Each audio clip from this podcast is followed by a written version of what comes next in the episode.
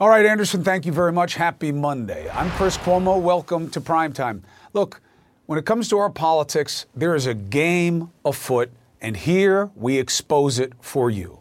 Caught on tape tonight. We're going to show you just how ugly the game has gotten when you look at the effort to suppress the vote.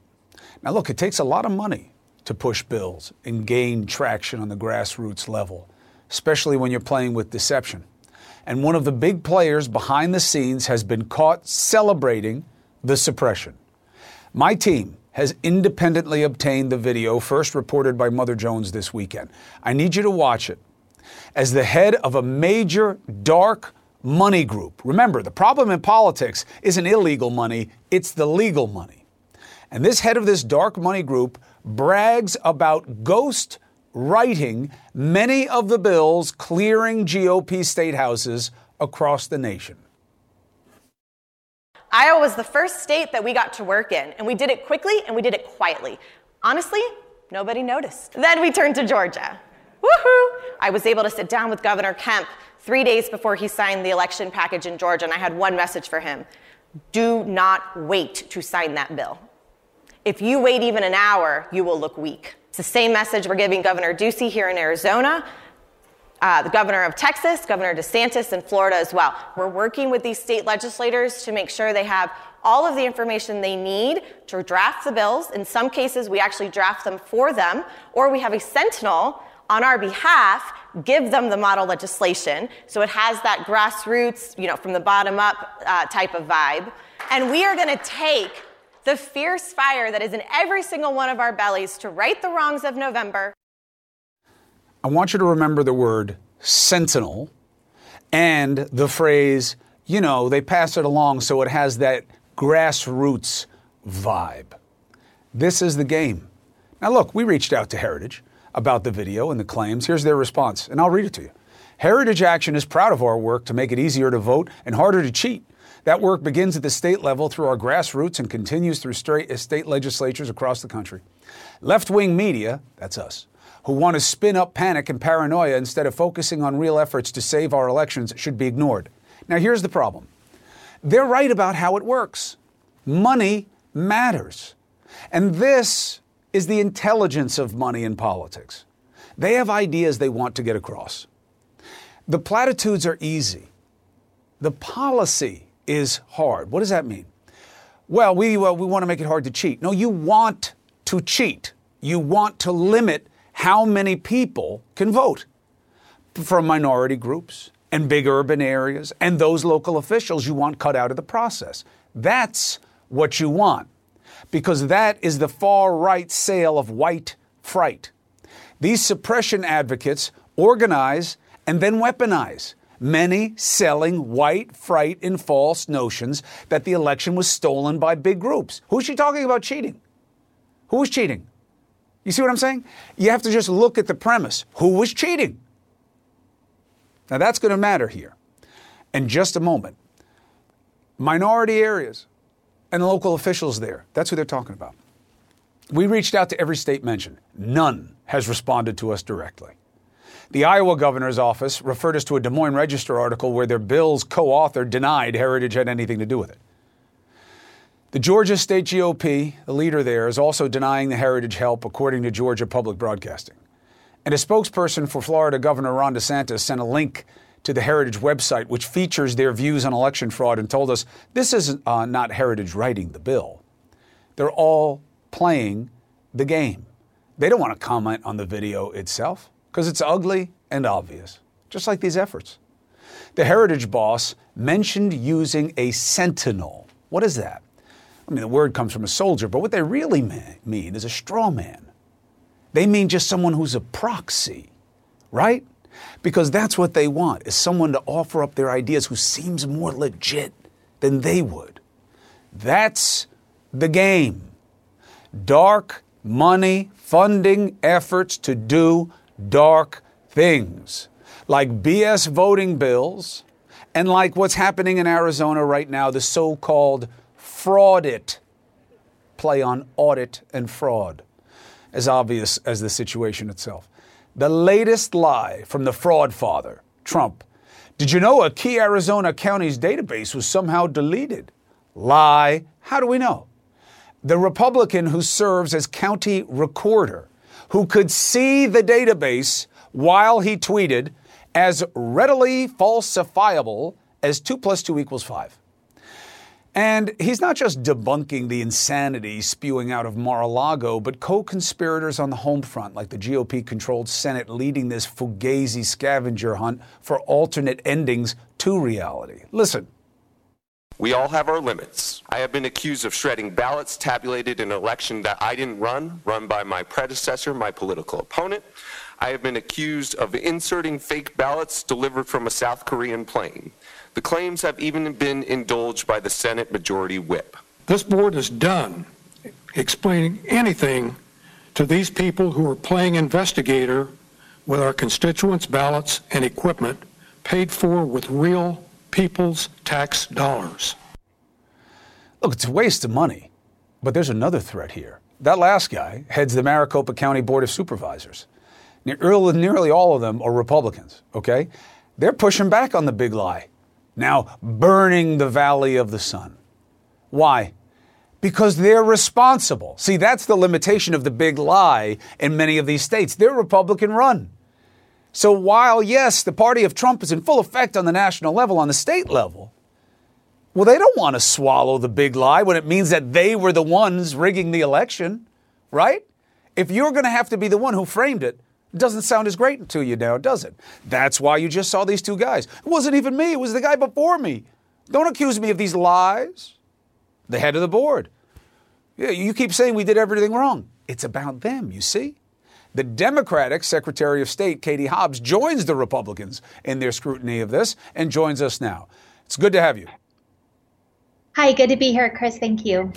What is your uh, thought on that video of the uh, Heritage Action Organization saying, we help do these bills. We get them to the governors. We use sentinels, which I believe is a word for straw man, uh, to make it look grassroots. And we tell them, you better sign this. What kind of power would they have to get a governor to sign something? Well, the video is certainly alarming, but it's not surprising given what we've seen since November 4th, immediately after the election. These folks are the same folks that who have helped uh, perpetuate the big lie based on Donald Trump's refusal to accept that he lost the election, and they're using that to uh, promote bills across the country that make it harder for people to vote. They're not saving our elections. They're working to make it harder for people to vote because they don't like the election outcome. Governor Ducey just signed, uh, Governor of Arizona, just signed uh, these bills into law. Um, put up the graphic, please.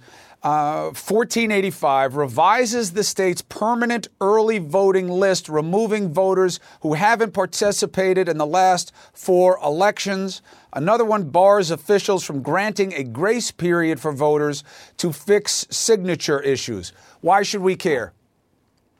Well, I want to be clear. The permanent early voter list in Arizona was passed by a Republican majority legislature based on the popularity of early voting in Arizona, which we've done for decades before it was was cool around the country.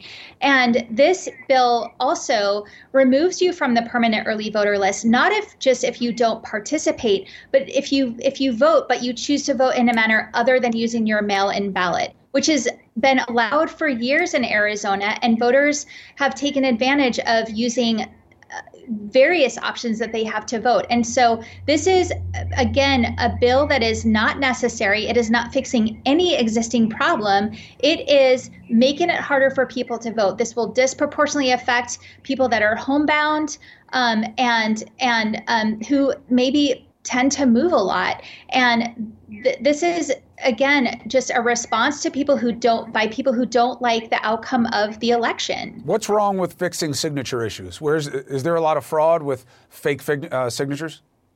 No, there's not. And we actually treat these signature issues differently. If you if your signature doesn't match, you have an opportunity to cure that five days after the election. If you just forget to sign the ballot, which is a common problem on the Navajo Nation because the ballots are not printed or the instructions are not printed in Navajo, uh, Navajo is not even a printed language.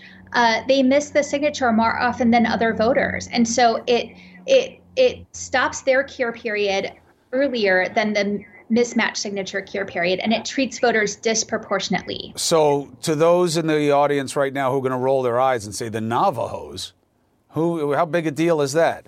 Uh, the Navajo Nation has denounced these laws. They've gone to court over the measures.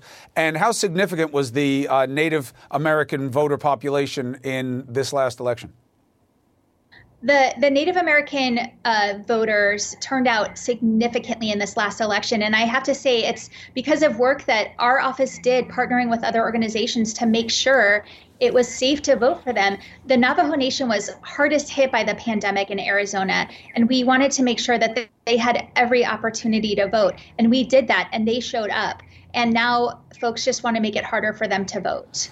They've also had a tremendous comeback drawing uh, on their cultural binds with one another and what their sense is of dealing with hardship. That's part of the story we're going to have to tell more of. I want to ask you about something um, cyber ninjas okay? Yeah. I like calling them that because it's ridiculous. And that is the actual yeah. name of the outfit that has never done anything like this at this level ever before.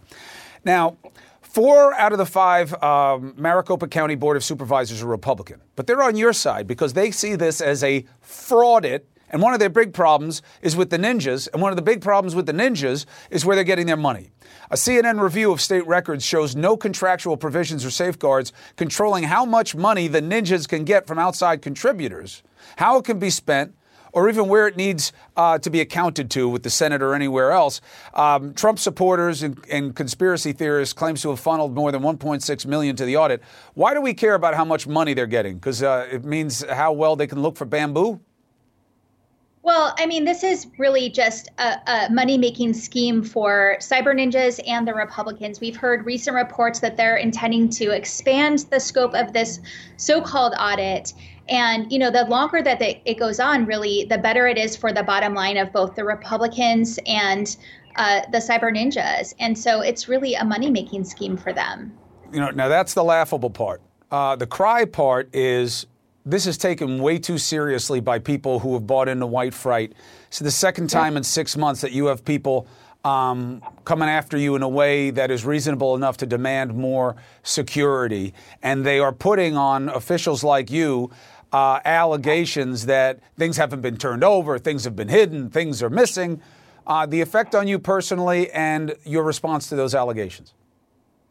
Well, look, I'm going to continue to do my job and I'm not going to be intimidated by the threats and the harassment. I'm doing the job that the Arizona voters elected me to do, standing up for the integrity of our elections and protecting the voters of Arizona. Uh, and so, you know, if you're going to come after me for that, bring it on, but I'm going to keep doing my job. Uh, it is very difficult in these circumstances, and I am glad that the Maricopa County Board of Supervisors is finally uh, joining me in this in this fight. It's interesting how partisan lines can fall down when you're being blamed for something that has a lot of people angry. You know, it's, it's, easy. It's easy to go back to principle instead of party when you're the one being blamed, and you're seeing that on the right in your state right now. Katie Hobbs, stay safe, uh, stay well, and we appreciate you being here. Thank you. All right, so uh, let's take a little step back into the weekend. How was it for you this weekend? How, what was like the new normal? Did you take the mask off? You go outside? Did you uh, leave it off indoors or maybe out? Right? You one of those trying to figure it out? You got kids at home? You've been spooked by people saying now you have real problems if you still have kids home? Why? They get sick the least. See, this is all confusing and awkward. Uh, but you know what really makes it awkward? If you haven't gotten your shot. If you've gotten the shot, a lot of this gets easier. Who says? The handsome guy. The Wizard of Odds says the answer is in the numbers. Next.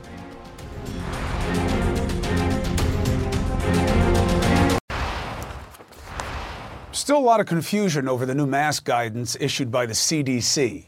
What does it mean? Cities, state, business, customers, kids, no kids. Critics say relying on the honor code makes it easier for the unvaccinated to break the rules. Well, you don't have to be a critic to know that, right? Our wizard of the odds, Harry Enten, is here with a close look at the numbers and more. Reaction from retailers, sports teams on guidance. What are you seeing? Look, this is the most confusing thing in the freaking world, and I study electoral politics oftentimes, but I can't explain some of this. I mean, look at the differences here. I mean, like, if you're a baseball fan in Texas, all of a sudden you, you don't have to wear a mask when you go to a ball game. If you're a baseball fan in New York, you still do. Or how about the fact that at CVS, you don't have to wear a mask, while Walgreens, you do. What is the difference between CVS and Walgreens to you and me? Basically, nothing. The only difference that I can find in my local neighborhood is that the CVS has a self checkout and the Walgreens doesn't. This is extremely confusing to folks, and this is what happens when you give guidance like the CDC does, and that you have medical professionals who sometimes disagree with it. You get these rules, and someone like myself, or a normal person perhaps, has very difficult time understanding when do I need to wear the mask indoors and when don't I need to wear the mask indoors. Two things. One, I like that you distinguish yourself from a normal person. Thank you. And two, I think a little bit of this is hype. You know, if you want the answer, the answer is have a mask with you and wear it. That's not my concern here. My concern here is about the unvaccinated uh, and those who are unvaccinated for bad reason and those who now don't feel like they need a good reason to get vaccinated because they can just take their mask off. Who's going to know? What do we know? About yeah. the unvaccinated. Right. What we know is that the unvaccinated folks are the least likely to wear the masks. It's actually the vaccinated folks who are the most likely to wear a mask when they're indoors. Look at this 65% of vaccinated Americans say they always wear a mask outside of the house. Just 46% of unvaccinated Americans do. And let me tell you, People lie all of the time. There is going to be a lot of inclination from people who don't want to wear the masks anyway. Now, all of a sudden, you're saying to them, well, if you're vaccinated, but we're just going on the honor system, Chris. We're just going on the honor system. So if you say you're vaccinated, you're good. Now, this is going to give them good reason to not tell the truth. And that is a very, very bad situation because these unvaccinated people, to be honest with you, are people who could easily spread the virus. My biggest concern with the administration is I think they have a fugazi factor with their why they don't have the passport. I was chasing Andy Slavitt, you know, the, the big COVID advisor for the Biden administration, uh, for multiple appearances about why not a passport? Why not a passport? I think they're worried about having to own systemic inequality here that certain uh, areas, places, and faces wouldn't have access, wouldn't be able to get the same kinds of things, and they would now be seeing as instituting uh, systemic inequality here. But it's obviously coming at a price. Uh, and just to be clear, you don't want to get vaccinated, it's not because you know more about science. You also don't want to wear masks, which means you're not about science, you're about politics. And what about social distancing? Right. These people who aren't wearing the mask or who, who aren't vaccinated are the people who are social distancing the least. It's the vaccinated Americans who are social distancing, as you see on your screen right here. And again, this is just a problem because we're going to get these unvaccinated folks who are going into stores. They're going to say, "Oh, if you you know if you're not vaccinated, you need to wear a mask." But a lot of these folks are not going to wear that mask. So they're going to be people who could spread the virus, spread the virus to people who perhaps haven't had the chance to get vaccinated, like in those lower income communities, who might be working at some of these stores, and uh, like a CVS or a Walgreens, right? And, and so that to me is the big problem here, where you have unvaccinated Americans who don't want to wear the masks and are going out a lot, and they can be vectors to spread the virus to people who unfortunately haven't been able to get the vaccine for one reason or another. Now, here's a real concern people are going to want to go back to work. Given the guidance, but you do have safety conditions uh, that people have to be worried about, and we do see a uh, kind of inverse equation here where the lower income you are, the more safety issues there are at your place of work, right? You can quantify it. How so? Yeah, uh, this is exactly right, right? So if you look at those who are making, who their household incomes are less than $75,000, Look at that. Just 55% of them in the last year were satisfied with the working condition, with the safety conditions at work. That was down significantly. Folks like you and me, right, who are working we don't necessarily have to interact with people who are fortunate enough, you know, we're generally satisfied with the working conditions. We feel like things have been put into place to allow us to be safe to go back to work. But those people who are working behind those counters at, say, a CVS, they're the people who are out on the front lines who are being put in danger and they already don't feel that they're safe at work. Now all of a sudden you're saying to them, well, you know what, we're going to allow some people in there who might not be vaccinated and they might not need to wear a mask. So, you know, when you're talking about the larger picture, right, and you're seeing that people don't necessarily want to go back to work who are in the lower income sectors, this is just one more reason for them not to want to go back to work because they just don't feel safe, Chris. Harry Enten, thank you very much. Thank you, sir. And for those who say there's no such thing as systemic inequality, who died the most from the pandemic? Who got sick the most? Who had to work the most, even in scared uh, and unsafe conditions, as essential workers often? Same people that you say are not a part of systemic inequality. Now, that's the known, and that's scary. Unknown can also be scary, especially when you see it in the sky. I don't do UFO talk, I don't believe in it. But there are serious conversations underway about what are technically UFOs. All right, but this is not about some stupid joke about little green men, otherwise, I wouldn't do it. I'm going to talk to people, two people, who protected our country and deserve my attention. They saw things they can't explain, and they have questions about where they came from. It's about credible, not crazy. Next.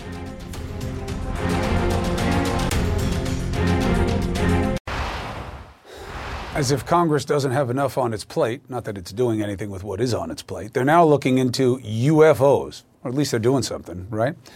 Next month, Congress is expecting a report from the Director of National Intelligence and other agencies on UFOs or UAPs. Now, that's the government term for them. It stands for Unidentified Aerial Phenomena. Why? Well, a retired U.S. Navy pilot came forward to say he and his crew witnessed an unidentified flying object on the coast of the Atlantic several times. And he's not the only one. Joining us now, someone who has personally witnessed sightings, retired Navy Chief Master at Arms Sean Cahill, joined by Christopher Mellon, former Deputy Assistant Secretary of Defense for Intelligence. Thank you both. Appreciate you for joining me. Good evening, Chris. Pleasure. Thank you. All right, so let's let's uh, dispense with the obvious here. Chris, people are going to eye roll and say, "Boy, was Cuomo light on what to talk about tonight." Why is this worth discussion? Because we have recurring violations of U.S. airspace by unidentified unidentified vehicles that are very capable. In some cases, more capable than anything in our own inventory. This has been going on for years. The truth is just emerging. We've had a massive intelligence failure, and we now have a threat, an unknown threat that we need to figure out. So, Sean, it's not that you're worried about something out of a movie uh, coming to get you. It's about um, the threat right here on Earth and how it's being motivated without our knowledge and ability to counter. That's correct, Chris. In 2004, I was the uh, the chief master at arms on board the USS Princeton, and the the technology that we witnessed with the Tic Tac was something that we would not have been able to defend our forces against at the time. Help me understand that. As a as the uninitiated, what does that mean to us? Well, sir, that, that means that what we, what we saw in the Tic Tac and what Mr. Luis Elizondo describes as the five observables uh, indicate a technology that outstrips our arsenal by at least 100 to 1,000 years at the moment. 100 to 1,000. So, uh, meaning like what kind of technology was at play that you were able to identify it but know that you can't match it? It's spec- well, first of all, the aircraft had zero control surfaces. It had no means of propulsion that we could detect. It moved at hypersonic velocities, uh, and it preceded the pilots to their cap point. So it seemed to have some uh, knowledge of where the, ca- the, pilots were headed ahead of time, and we don't possess those abilities to do that uh, in our arsenal at the moment. What does that sound like to you, Chris Mellon? Well, we clearly are vulnerable, and this has been going on for too long. Uh, finally, our Congress is, is learning of this situation. They're beginning to react. So we've got a lot of catch up here, but it is uh, it is very concerning. It's not uh, an imminent crisis or an imminent threat. There's been no hostility, but there's a lot of activity, and it's increasingly bold. In some instances, uh, recently we've had uh, these things swarming around warships off the coast of California, swarming around uh, strategic missile defense bases in Guam and other things. So, with all the tensions in the world and China and the rest, with the uh, attack on the Saudi oil facilities by by drones and so forth, it's something we need to take seriously. Um, you answered the question partly there, but let's fill it out a little bit. Uh, this is not new. Uh, people play with this, and they played all kinds of um, conspiratorial thinking. But a lot of real military uh, and policy people say, look, there are things out there that we got to keep track of uh, that we can't. But why now? What's new in terms of the urgency, Chris? And I'll ask you both about this. Sure, happy to address that. So, what happened was a couple of years ago, Lou Elizondo and the Pentagon, who was uh, managing this activity with almost no resources, uh, he and I and a few others became uh, aware that that this was going on on a very significant scale on the East Coast at the time, and our pilots were not getting any support. The intel community was not responding. Uh, nobody was uh, was helping these guys out, and it wasn't being reported up the chain. It wasn't until that got into the New York Times and got to the attention of Congress that finally our our leadership in both branches of government became aware that this was going on. So this has only just come to light. Uh, Sean, what do you think is the likely universe of explanation that will come up at the end of these reports and addressing of this? Chris, I think that we're going to find that this phenomenon represents an, a very large spectrum of, of different things. Uh, at edges of that spectrum are going to be near peer technology of our adversaries uh, here on Earth. At the other end of that spectrum is going to be something that we don't yet understand and haven't identified yet. So I hesitate to speculate on the source, but I can tell you that I don't believe that this is within our arsenal of, of any human technology at the moment. So when you say that, it almost guarantees that not just your good looks, but that statement will get this picked up and sent all over the internet because there'll be a legit military person saying that maybe this is from outer space. Do you want that to be well, taken I'm, from people? Well, that, that would be taking my words out of context. Uh, what we can say is that we don't know what this is, and it's here. Uh, it's going to take all of us to figure this out together. And Chris, what's your comment on that? They'll say, look at the resumes of these two guys. They're both saying that it might be from another world. Uh, there's no scientific reason or basis to doubt that possibility. That's a hypothesis that could explain the facts. People need to be open to that.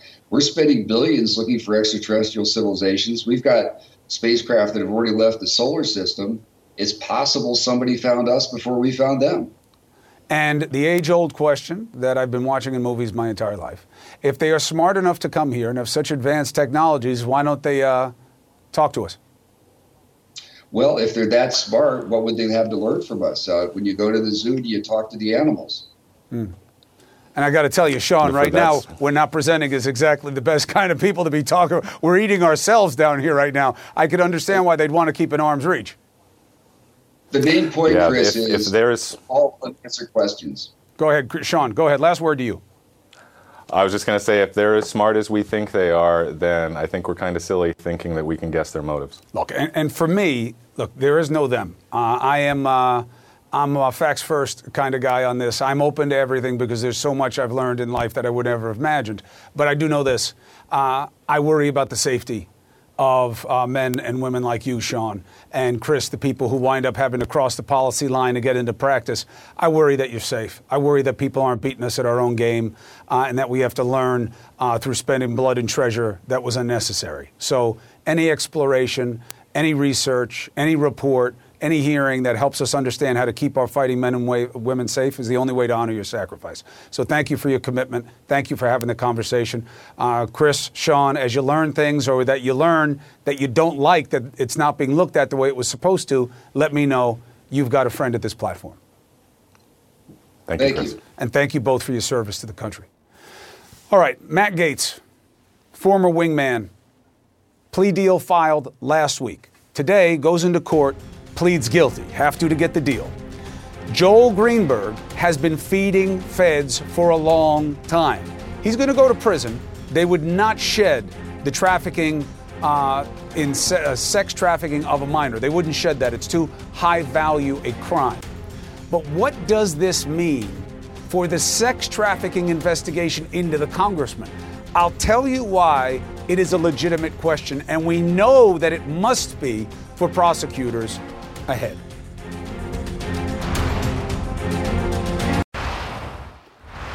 Matt Gaetz's former so called wingman has pleaded guilty to sex trafficking. He went from smiling, living it up with folks like the Florida congressman, to standing in court with his hands and feet shackled, admitting, among other things, to soliciting and paying a minor for sex. We know from today's uh, plea deal, actually, the, the deal that was reached last week, that Greenberg introduced that girl to, quote, other adult men who also had sex with her. As for what that means to Gaetz, here is Greenberg's attorney. Does my client have information that could uh, hurt uh, an elected official? I guess this is just, you know, must see television. You'll just have to wait and see. Look, Fritz Scheller is not a TV attorney okay? He's been doing this a long time at a high level. The answer to the question is yes, all right? If Greenberg didn't have information about Gaetz and other people who are seen are of equal or greater value, he wouldn't get a deal. If Greenberg hadn't given them information already that goes to potential prosecutable criminality at or at a higher level than they had against him, Greenberg, he doesn't get a deal. So, what does that tell you?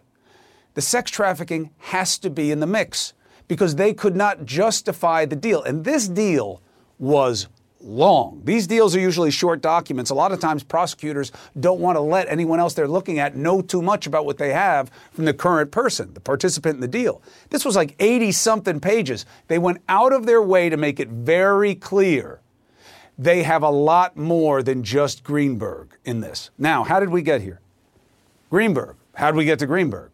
None of the questions about Greenberg that took bite on the federal level come to pass without attorney David Bear. He pushed authorities to look into Greenberg because of what Greenberg was doing to his client. Counselor, good to see you again. Same here. First, perspective on where we have arrived. You were there today watching the proceeding. What do you make of where we are at? And we're at a very serious place for a lot of very serious people. So that document you're just talking, 86 pages, the plea agreement. This is only the recitation of facts pertaining to the plea agreement. It starts on page 28 and runs through page 86. It's a lot of facts for a lot of charges, but a lot of details pertaining you know, to what happened that have all been flushed out, just like you were talking about. These aren't going to be surprises you know, for the prosecutors. They know exactly what's coming. Some of the words that are in there are really important. You just touched on one. And others rather than another. Other adult men, plural, rather than another man. These are not accidental words. Uh, so this plea agreement, the fact that it exists, as you said, you know, the prosecutors gave up a whole lot. They didn't have to. The words that are in this plea, plea agreement tell us a lot about what's coming up in the next months. What is your uh, suggestion about whether, what do you think the chances that Gaetz does not get involved in this on any level? Well, I, if we're just talking about percentages, yeah, I, I wouldn't bet against it. I'll say that. Um, so I've heard a lot of talk out there about such as, well, if they had something against Matt Gaetz, then they already, already would have prosecuted him. That doesn't make any sense at all. You know, one of their pieces of evidence they just secured today. You know, they get in federal court uh, criminal charges against people by grand jury indictments.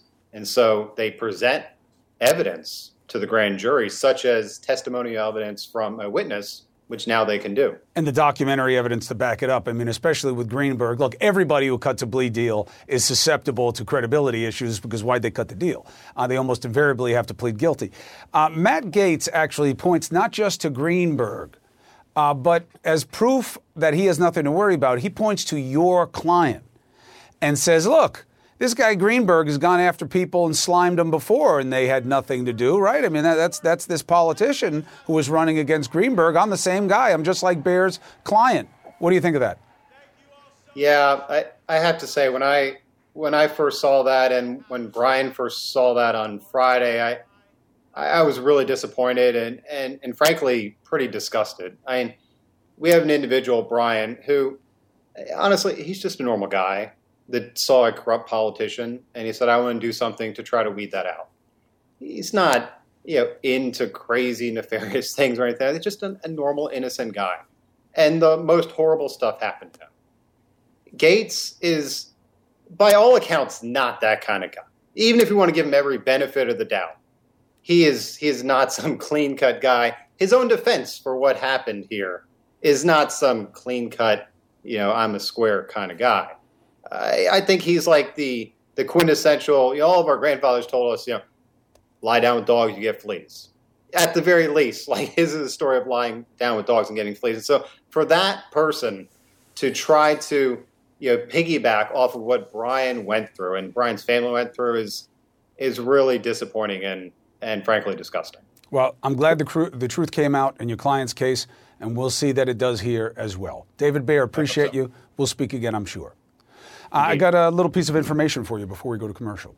Newly unsealed court documents reveal something very interesting that the Trump administration was up to. Last year, they secretly subpoenaed Twitter. Why? They wanted to unmask the user behind a parody account that pokes fun at GOP congressmen and, of course, you know, trumpet Devin Nunes. The subpoena for the Nunes alt account notably landed after the congressman's failed attempts to sue Twitter last summer over fake accounts that posed as his mother and his cow.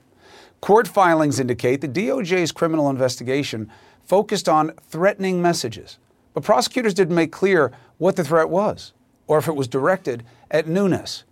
Twitter notably fought the subpoena.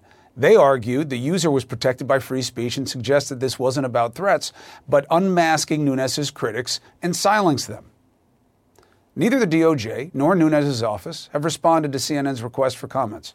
Surprised? Shortly after the court records were disclosed, the Nunes alt Twitter account, which describes itself as the not so proud mother of Nunes, tweeted, This is the closest thing I'm going to get to a Mother's Day card. Bolo. That's a bolo right there. That is abuse of power. I got another bolo for you. The first major test of a woman's right, her liberty, controlling what happens to her body, since Trump got his third and final justice on the Supreme Court, has been set. Justice Amy Coney Barrett, her place on the bench as an outspoken advocate against reproductive rights. The next battle in the evolution of Roe v. Wade is upon us. I'll tell you about it next.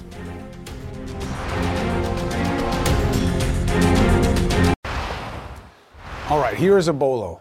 Be on the lookout. We're about to see if Mitch McConnell's Supreme Court mission pays off. It's now a 6 to 3 decidedly conservative court. And it now says, the Supreme Court of the United States, that it will hear a case that could remove a woman's right to control her own body. Dobbs v. Jackson, Mississippi Women's Health Organization. It tests a state law that bans almost all efforts to end a pregnancy after 15 weeks, including pregnancies resulting from incest or rape. Legally, the issue is fetal viability. When does what is inside a woman become a person with rights under the law. You would think we would have impaneled experts on a special commission by now to see what the science says, right? But we don't seem to have the intellectual curiosity about this issue because it's not really about science. It has become a culture war. It's a political lever to use as a distraction from policy and solving problems, to allow people to get up in their religion and their righteousness over any sense of what science suggests though medical capabilities may be moving the point of viability well short of what it was assumed to be in 1973 with Roe v. Wade.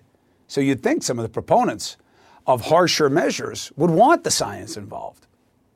Most Americans want the court to uphold Roe v. Wade, which found women have liberty over their own body as a right to privacy, a privacy right under the 14th Amendment.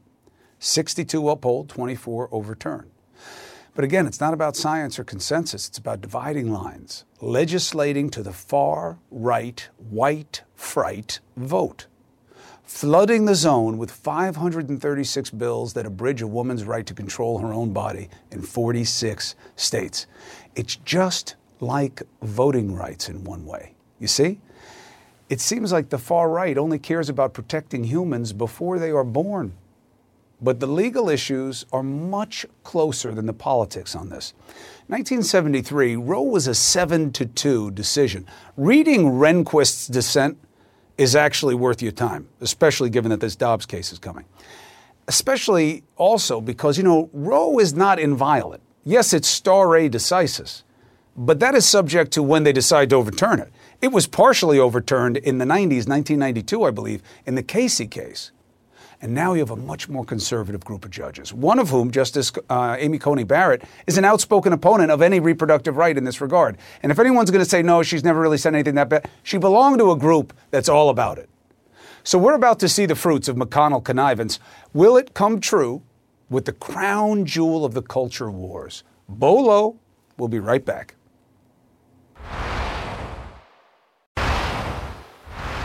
Couple quick things. I really do believe it's worth our time uh, right now to pay special attention to the game that is afoot. And once you expose it on a regular basis and you see what's going on as a distraction to any real efforts toward progress or dialogue towards the same, the more obvious it is, the uglier it gets, and hopefully it'll be easier to reject. That's it for us. And now I turn you to the big show, CNN Tonight, with its star, Don Lemon. You messed it up. What? You messed it up. How? What you got the name wrong. What, what did I say? Uh, roll that back so he can see it again, please. What does that say? In What? The, what does it say in the teleprompter? You can't. Your eyes are bad. You can't read. What does that say? You are watching CNN. T- no, you are watching, and I'm very proud to say it. Nobody deserves their name on a show more. Don Lemon Tonight, with its big star, Don Lemon, right now. Am I supposed to say? This is Don Lemon tonight. I'm Don. Oh, yeah. as many times as Or possible. you should just say, I am the Don. How many calls did you get this weekend? Man, I've never Sorry. seen anybody make something hard that was as simple as that. And I told you before we went on. It was a- Make sure they know it's not bad, Don. It was- Oh, of course I will. It was supposed to be a little tease. I didn't think it was going to do. I said, tune in on Monday. What does that mean? That means I'll be here on Monday to tell you. I said, and I will tell you what it is. You know, I knew it was going to be a messed up night. You know how I knew? How? When I walked in, I won't say who it was, but a member of your team is waving at me as I walk down the hall. And I say, hey, how you doing? And as I get closer, they say, oh, sorry, I thought it was Don. And I was like, What? what? I knew it was going to be a weird night. But I am Yeah. happy for you, you. Uh, with the change. And I like the look. I like whatever you like. So Yeah. as long as you keep doing what you do, I got no complaints. I'm going to keep doing that with a renewed commitment. Uh, with, the, with the name change comes a renewed commitment to do what we do, and that's hold people accountable, speak truth, truth to power uh, on this program. You do it on yours, uh, I do it on mine. We do it a little bit differently, but as it should be. That's how it should be, right? You do your show. You're Chris, sometimes, and I'm Don. Different foods in the buffet, brother. Yeah, yeah. All tasty, though. Yeah. All tasty. So I got to get to it. I love you, D. Lemon. I'm very excited to be part of the inaugural Don Lemon Tonight show, but I get Don Lemon 24 7. yeah, I, I know, and your family's sick of it. You talk to him more than you talk to us. Kidding. All right, I'll see you later. I love you. Congratulations. I love you and good luck. Thank you very much. I appreciate it. I'm Dr. Sanjay Gupta, host of the Chasing Life podcast. In honor of our 10th season, we want to hear from you. Leave us a message at 470 396 0832 and tell us how you chase life. It could be used on an upcoming episode.